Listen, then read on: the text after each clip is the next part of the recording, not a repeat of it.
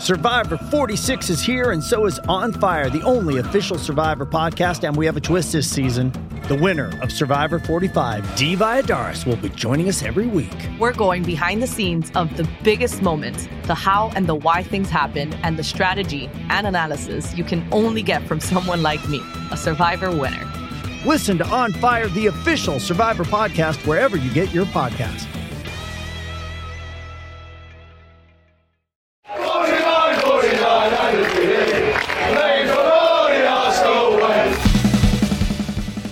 Hello and welcome to the Arsenal Way. Back again with you guys for another episode of the Arsenal Agenda series. Joining you Monday to Friday at 10 a.m. UK time. Joined by Bailey. How do you doing, mate? You good? You well? Yeah, I'm good. TC. Also, all, almost match day. I'm excited. I'm excited. So just get Mm. to get to Saturday.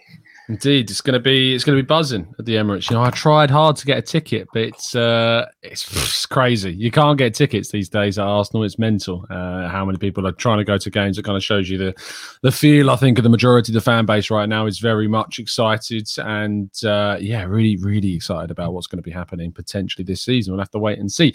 Good morning, everybody joining us in the chat box. Hope you're doing good. Hope you're doing well, Stevie. Good morning to you. Uh, let's go to Dan. He says, Good morning, guys and girls. I'm wondering if Tom has any info on Frankie de Jong to Arsenal. Yeah, I have some info. Not happening. it's as simple as that. Simple as that. Uh, Melanie, good morning to you. Uh, good morning to Carl. Good morning to Craig. Good morning to Garthy, to Zender. Good morning, guys. Uh, I hope you're having a fantastic time. If you haven't already done so, drop a like on the video. We start. Uh, I didn't want to talk about this yesterday because, of course, it just came out, um, and I didn't want to give people time to watch the episodes. I know you're still yet to watch episode six uh, of All or Nothing. So, what we can talk about, of course, Bailey, is the Aubameyang controversy, Yeah. which, of course, is covered across the first two episodes of episode four and five. What do you make of of getting a little bit of an inside look at more of what happened during that saga?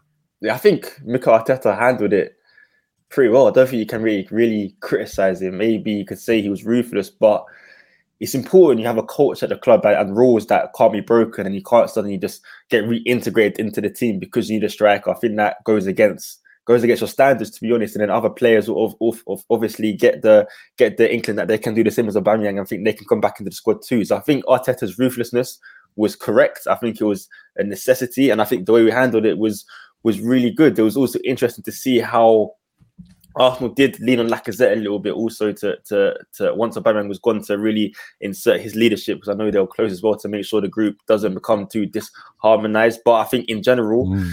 the way the situation was handled was was was it was how it had to be done. I don't think you can really criticize Edu, uh, the the, te- the technical directing team, of course, or Mikel Arteta. I think it went about the the necessary way. I think bringing him back into the squad would have been would have harmed the team morale a little bit and maybe would have questioned Arteta's reputation and his initial decision making because I think if you strip a player off the captaincy now that's where it gets hard to really integrate them back into the team and if you say you're banishing them from the first team to suddenly bring them back and allow them to start again that does you, you do question the person's initial decision so I think Arteta was right to to to, to stand on his mark because I know Edu and and the rest did want to maybe bring Aubameyang back into the team Mm, but yeah. Arteta was like, no, no chance. And I think Arteta was right in that situation. uh, Dennis Durkamp in the chat says, uh, I thought it showed how classy the club is. Mikel Arteta had a dossier, and if they Mm. wanted, they could have thrown Auba totally under the bus by releasing that info. Uh, did that come across you a little? Um, I don't want to use the word threat, but you know, it did feel a bit like you know, publishing saying we've got this document, everything here. You know, come at us. We we've got all this info. I, that's kind of how I felt about Yeah. it. Uh, yeah, it was. It was. I think Arteta knew he has he has the evidence right there. I don't think Arsenal wanted to release the actual the Mm. behind the scenes reasoning. I think Aubameyang probably wouldn't have allowed it when he's not at the club anymore. Anymore, sorry. Plus, Mm. Yeah, it, it does create this more toxic, uh, toxic atmosphere around around the team, regardless if that does come up again. So, but again, if Aubameyang does come out or anything does come out, he's got the evidence in that document, that Dossier dangerous is being document. I opened, mate. need to see that document because I'm so intrigued. I don't know how much, the times, when, how, where. That's that is interesting. Indeed, indeed. Uh, we also got uh, a little glimpse as well, more glimpse, I should say, into some of Arteta's kind of left field tactics ahead of and after games and stuff. We've got a little glimpses to next week's uh, episodes where he uses a light bulb, which you may have heard about as well, in kind of a, a tactic. he talked about the rabbit and the and the duck. Have you seen that bit? yet? it's, that bit, so basically, there's like an image of uh, it's like an image which, if you look at it, some people might see a duck and some people might see a rabbit. It's like the same image, and he basically used using the example of saying you can teach people the same thing, but you know, people might interpret it in different ways. And he needs to get everybody seeing the duck rather than seeing the rabbit. And I get the theory behind. It. There's a lot of kind of left field stuff, and yeah. I think there's a lot of memeable things uh, in the series. I mean, Arsenal are getting battered by you know other teams, as you kind of expect. You know, Spurs got battered City didn't because they won the league, so you can't really batter them. But Spurs certainly did. Uh, I remember the whole thing when Mourinho was watching Sky Sports talk. They were talking about like doubts about Mourinho, and he just goes, "I'll do one," basically. basically. But yeah, Arsenal are getting memed. How do you feel about that? How do you feel about your, your yeah, team getting memed? Uh, it was always going to happen. I think as soon as it was announced that there was going to be an all or nothing documentary series, it was getting memed from then. So this is just mm. Icing on the cake. Really, what's going to happen? I think the at the moment the biggest meme is the shirt where even Edu posted it about the um, passion. Oh, I forgot. I forgot the other words, but it was on a shirt where Arteta in the first episode. Oh yeah, uh, against uh, the Tottenham match. Uh, it was passion, the brain and the heart, yeah, and, the, heart, fans, yeah, and the fans, yeah, yeah the energy, yeah, emotion, yeah, yeah. Um, uh, Edu's got it on his. Uh, has got the T-shirt now, yeah. of course, on to uh, on his Instagram page. Look, it's uh, yeah, it's it's it's very memeable. There's some funny bits. There's some bits that are going to get ripped apart. It is what it is. I think you take it at, at face value.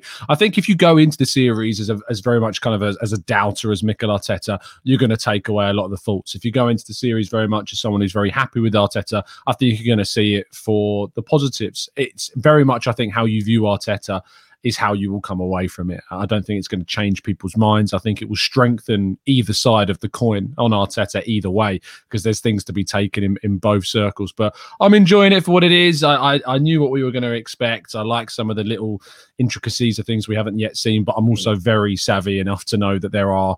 It's a tip of the iceberg still, you know, in terms of kind of, you know, I kind of look at it as go from the outside before this series, we kind of could look at the iceberg. At the moment now, we can see kind of what the tip of the iceberg is, but there is so much under the water at this club that we just don't know about ultimately, and and we'll probably never know about. But uh, it's been intriguing and enlightening in some stages.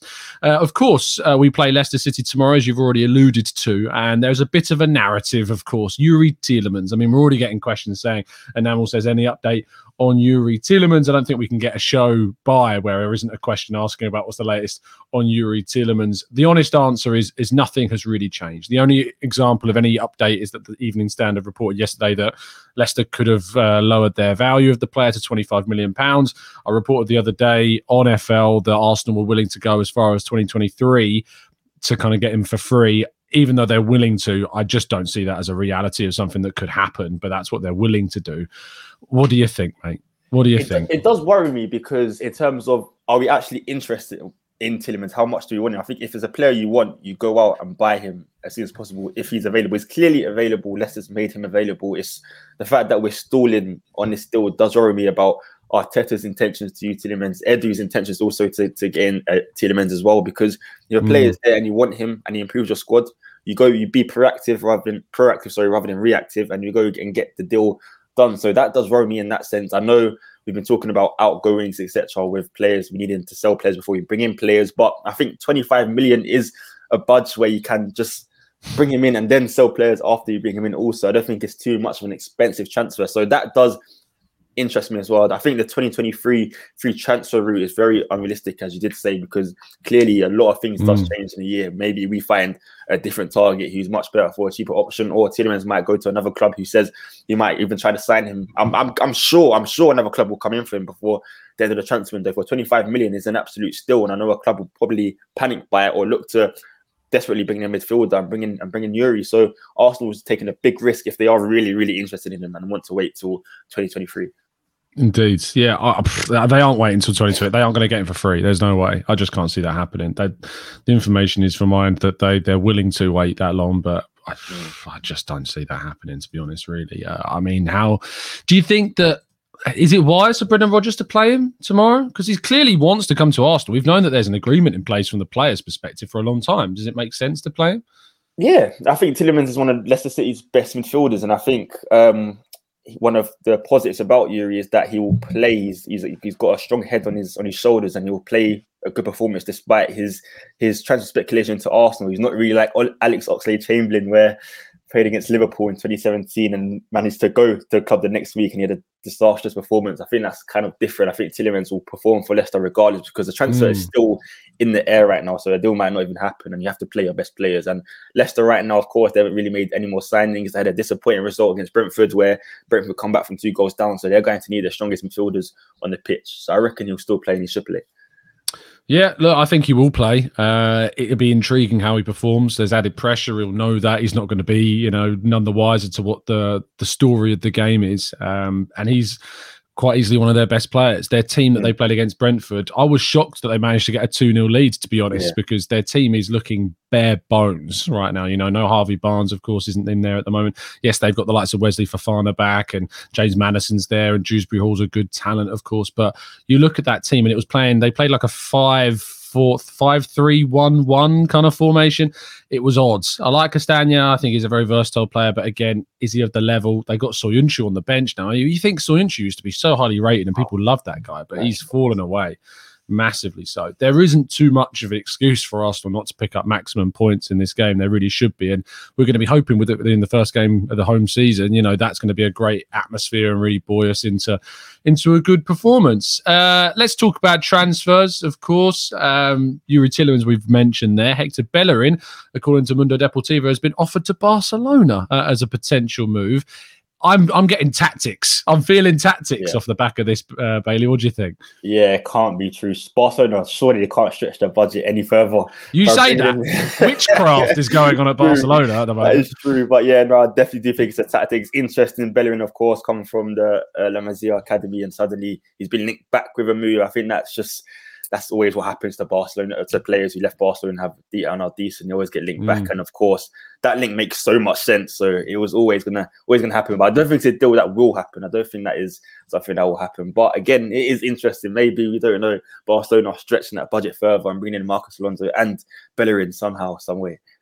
Mm, indeed. Uh, we'll see what happens. Um, but look, I, I, Bellerin for me will end up at Betis and he will have his contract terminated. Yeah. That's not based on any info I have. That's just my theory. That's just the way I can see it going. I think Arsenal will eventually buckle, and yeah, it will go down to it'll be a free deal that we just yeah absolutely do it. Uh, Afsar says, by the way, congratulations hitting 26k subs. Thank you so much. Didn't even notice, but thank you uh, for that reminder. Uh, we are on our way now, I guess, to 30k after hitting um, 25. We're very close to actually hitting our year anniversary since we started the channel. Uh, I know it was my year anniversary a couple of days ago uh, mm-hmm. for working at FL, but uh, yeah, the channel is I think September is where we started things. So amazing that we've managed to go up 20k 26k subs in, in a year and that's a lot down to well it's all down to you guys really listening and watching. Without you we wouldn't be here. So thank you ever so much. Drop a like if you're new. Subscribe indeed if you are too. Uh, let's go to hank says is smith rowe fit?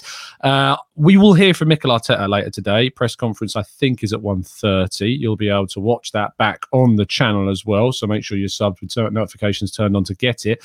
Smith rowe climbing back in bailey. Is that is is that how much of a benefit to the first team that is? Because I think he's going to struggle to get minutes this season in the Premier oh, League. Yeah, he's going to struggle for sure. I think it all depends on Martinelli, really. I think the, mm. the midfield now, that's hard for him with Fabio Vieira, of course, back and now competing with Odegaard. I don't know how he fits into the midfield, but now mm. it's all about him and, and, Gabriel Martinelli, especially if we do sign that mystery winger before the end of the transfer window, then that will be a real a real uphill task for, for Emile Smith Rowe. But for now, he has to compete with Martinelli. Let's, let's say this look, this time last season, Martinelli was probably in the position that Smith Rowe was, where he couldn't break into the team, couldn't start. So Smith Rowe has to look at Martinelli as motivation and do the same, and maybe uh, eclipse Martinelli by having an excellent, excellent run of form when he is given a chance. But yeah, it is definitely going to be a struggle in the early weeks of the season anyway for Smith Rowe to get game time. And it's a shame mm-hmm. because the World Cup's in November, of course, and we only have one more international break left. And I don't think Smith Rowe will, will make that, unfortunately. So I think his last season dip in form has really affected him to make the World Cup as well. Uh, Afsar says, "Would you sell Smith Rowe? A fifty million pound offer came in." No, no. How definitely. much would it have to be? RTC, you put me on the spot. I'll probably say upwards of I'll say upwards of 80. I'd entertain 80 million quid. Entertain, entertain, not accept to entertain. entertain upwards of 80 million. But again, it's a risk. It's a risk because Smith Rowe's potential is so so high, and I think we shouldn't sell our academy players. So 80 million, I'll entertain, not accept. I'd see how far we could go. But that is if Smith Rowe's current form does not improve. That is if his current form does not improve. I So- think he will. So 80 million pounds to entertain it. So Mhm. he's worth nearly double Gabriel Jesus. He's Yes. worth nearly triple Diego Carlos or Yes. four times as much as Philippe Coutinho. Yes, yes, Uh, he's worth, I'm just going down the Premier League transfers. Uh, what other moves? He's worth more than Marc Cucurella, nearly 20 million more than him. Yeah, yeah, Uh, he's Give worth you reasons 30 why. million more than Raheem Sterling. yes, yes. this is mad. I'm sorry. 50 million pounds for me is a very fair price. So you take Liverpool 50 for TC. I'm not saying I'd take it. I just think it's a fair price. price. You know, I'd So what would you take? No, So what would you I don't think? think I'd sell it. I just, So if but, 80 uh, came slap bang on the if table, 80 million, it depends who it came from. I think you know if Okay, it came from Aston say- Villa, I'd be I'd be open to it. I, I think you, I think you'd have to be pretty stringent not to accept 80 million pounds for Smith Rowe. I just don't want to. I don't want to sell him. Like, don't get me wrong. I don't want to see him go, but 80 million quid, like 80 that's million a lot, bro. 80 million. But look, look, Wesley Fofana is going for 80 million. Smith Rowe is an English young player. His potential is through the roof, and that's how much players are going for nowadays. Jack Grealish, of course, 100 million. No Umar would not replace Smith Rowe. Wow. I mean, you think But- Aouar's worth like 90 million, so surely like Listen, Aouar is a very good player, but 90 million, I would not be playing 90 million for Aouar. But back to the Smith Rowe conversation. mm. Yes, 80 million they are entertaining. and He's a young English talent, English international. Players nowadays, the inflation in transfers is extremely high. So 50 million for Smith Rowe, I wouldn't accept it. But 80 million, we- we're talking. We're talking. Chat box, let us know. Uh, comment section. What would be the minimum price you'd accept for Emile Smith Rowe? I'm very intrigued to know uh, what, what you've accepted. Uh, let's go. I mean, there was an interesting link yesterday. Also, Manchester City being linked to Kieran Tierney. Mm. Constantine says, "Would you sell Tierney for 50 million pounds if it came in?" I don't think. Oh, I think I would accept 50 million, but I Oh, don't right. think it's. I don't think it's realistic. So yeah, Smith Rowe indeed. is 30 million more than Tierney. yes, yes. TC, look, I'm just going by the English tax, English player tax. The the youngster. He's You're not buying into the Scottish tax. Does that not come into it? don't, don't that. Don't do that. Plus, Tierney's very injury prone, but 50 million for Tierney would be a good good offer to take, considering he might not even be starting this year. But I do I do believe it's unrealistic because Manchester City wouldn't sign an injury prone left back when they desperately need the position to be covered on a regular basis. So, yeah. Indeed. Hank says 80 million. Dreamer. Uh, Gene says, I'd love ESR, but 50 million seems good. Tony says 65 million for Smith Rowe is a fair price. Wow. I mean, we haven't sold a player for, I mean, what our record sale is. Is it Alex Oxlade Chamberlain or Iwobi? I'm trying to think anyone we sell for more than Yeah. 38 odd million quid. I Look, think TC, all I'll say is by the time you reach, let's say October, ask that question again, and you'll see, and we'll see how much you value. Hmm, yeah, 80 million might seem a bit crazy. yeah, by that you. point. I'm scrolling down 26 million for Joe Willock, 27 million for Alex Iwobi, but it was definitely more than that. This is called a Transfermarkt. Mm-hmm. Uh, Alex also Chamberlain, 34. Serge us Gnabry, 4.5. How Wow. sad is that? That's unreal. Uh, yeah, but beyond that, 27 million for Robin Van Persie. I don't think, I think Alex Iwobi and Alex Oxlade Chamberlain are our record sales. So 80 million quid. 50 million would even be our record sale uh, if it was that. Ronald says 60 million plus for Tierney. Uh, Carl says, Tom, stop trying to tie Bailey in knots. Uh, Graham Berry Collins says, Pino and Tielemans, when are they happening? We've talked a little about Tielemans. What do you make of Jeremy Pino? Uh, he's. I haven't seen enough of him, but it's interesting to see how much he is worth for such a young talent. And of course, we do need a winger. However, I would say I would prefer Arnaut than Danjuma from Villarreal. And I was going Really? on that. Yeah, I'm a big fan of Danjuma. I think he would come in and really improve the Arsenal team. But again, Yemi Pino is very highly rated. Of course, Liverpool also reportedly interested in him, which shows the talent he does possess. But again, it's interesting. We shall see. I don't think it's a deal that will happen before the end of the Hmm. window. Yeah, I will be surprised if we bring in Jeremy Pino or a wide player. I think centre midfield is the more likely area that we'll see. It's going to be interesting as well. I mean, I did a piece uh, and talking about this with Kai yesterday in our press box show about how and where Fabio Vieira plays. If he plays in midfield, potentially that means our targets is very much more in a wide area. If Fabio Vieira comes on, say, for Bukayo Saka and plays on that right hand Mm. side, perhaps then our focus is more in central midfield. But I mean, where do you think Fabio will play? I mean, you don't you don't have to say that you know, but where do you think? Yeah, I don't know, but Mm. I do. I feel like he, he could play on the wing. I think that coming in from the right hand side, that could be a definite definite option. Or or again for Erdig, it's, it's tough. It's tough to say. I think I don't think he'll play midfield. I Mm. don't think he'll play a part of a three. If he does play midfield, he'll definitely be in a more advanced position early on in his career anyway. Because I know he's got a lot of bulking up to do. He's got a lot of um, of course, the physicality factor, I think it is a thing in the Premier League. So I think in the early days he might play on the wing, but he could shift in to be midfield. But that is interesting actually because that definitely does, I think, impact our transfer business for sure. Yeah, I think it does. I think it does. We'll have to wait and see where he plays. As I said earlier, you'll be able to watch Mikel Arteta's press conference on the channel just after it finishes, probably around two, half two this afternoon. So make sure that you are tuned in with those notifications turned on. Uh, that's going to round us off for today. I'm going to press you for a prediction though uh, for uh, for Leicester. What are you going to go for?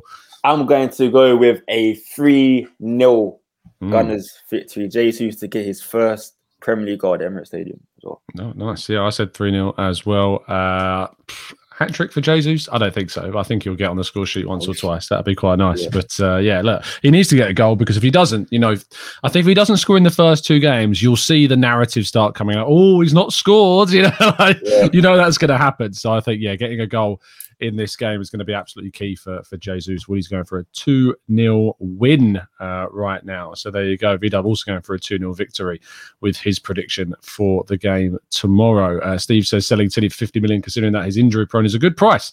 The club be making a 25 million pound Mhm. profit on him to do that, which is a fair point. And Schrodinger's cat flap going for a 3 1 victory as well. Shame we can't keep the clean sheet. Got to keep that clean sheet run going. We'll try and concede less goals this season than last season. Keeping one at Crystal Palace is no mean feat, trust me, and we managed it. So Saliba to boss again. We'll finish off with Umar's prediction of 3 0 as well. And Graham says Jesus hat trick and Tielemans OG with a Wow. 4 0 Arsenal win. I love that narrative goal. We'll see you again, guys, very soon. Bailey, thank you so much for coming on. Appreciate your time as always. Thank you, TC. Thank you, everyone in the comment section. Also, make sure to tune in for the post match uh, reaction for the Arsenal Leicester. I'm sure it's me and Umar who will be Mm. covering that. So make sure to tune in for that. Yeah, I got a rare match day off and I couldn't get a ticket. Unbelievable. Uh, but uh, I'll be enjoying it from wherever I am. Thank you so much, guys, for tuning in. We'll see you again very, very soon. And as always, keep following us down the Arsenal way.